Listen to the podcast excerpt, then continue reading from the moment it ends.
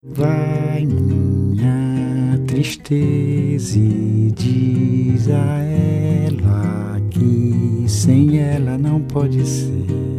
Ela é um sentimento forte e verdadeiro. Está nas lembranças de bons momentos, de lugares, de pessoas e de coisas também. A saudade é uma das palavras mais presentes na poesia de amor da língua portuguesa e também na música popular. Sem ela não há paz, não há. Irmão, saudade é uma coisa que toca no meu coração, me faz relembrar muitas coisas boas e também muitas coisas más. Mais coisas boas do que coisa má, porque Deus me deu muitas coisas boas que até hoje eu fico satisfeito. E por isso me traz a saudade que espero é um sentimento que me deixa às vezes alegre e um pouco triste, porque as coisas passam e não voltam mais, só deixa saudade. Saudade é um sentimento bom, são as coisas que ficam registradas no passado, mas que sempre estão presentes, e são aqueles fatos que aconteceram em nossa infância, na juventude, até mesmo na velhice e que todos ficam registrados. São coisas boas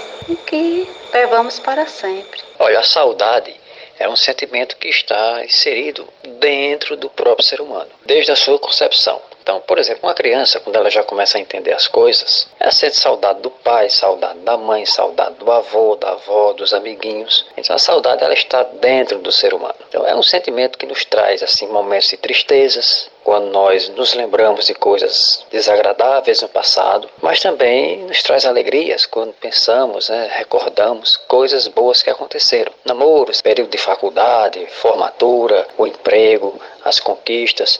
Então, saudade, ela tem esses dois lados, né? Tem um lado bom e tem um lado ruim. A saudade é a lembrança das boas coisas vividas. Quando as sentimos, de certa forma, revivemos as boas lembranças. Ou seja, chamaria saudade da prateleira das boas memórias. Simone Lira é psicóloga e explica o que de fato é a saudade.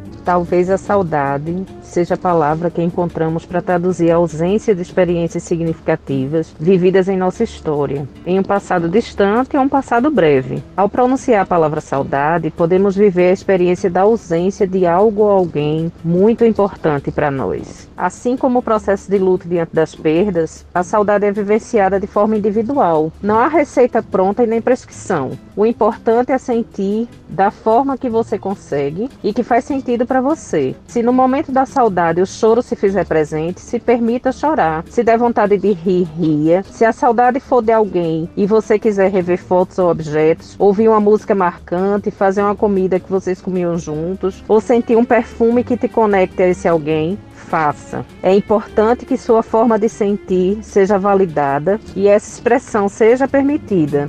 A especialista pontua o motivo desse sentimento trazer lembranças tristes e felizes ao mesmo tempo. A depender do, do, que nos causa saudade e das circunstâncias em que ela surge, nossas lembranças podem ser tristes ou felizes. O que mais nos desperta saudade são as boas experiências vividas e a forma que vamos vivenciá-la tem muito a ver com nossa maneira de lidar com nossas perdas. Há momentos em que conseguimos ter lembranças alegres, como forma de honrar o amor e a dor integrados nessa falta, muitas vezes liberando boas gargalhadas ao reviver mentalmente os prazeres contidos nessa lembrança, e há momentos em que só conseguimos acessar a dor que essa falta nos traz. Se há saudade, há memória, a história construída. Essa história não é apenas a história da ausência e da dor, é também a história de poder ter vivido um grande amor. E essas experiências estarão sempre em você. Esses laços permanecem e sempre que reviver for a vontade, o faremos através daquilo que denominamos saudade.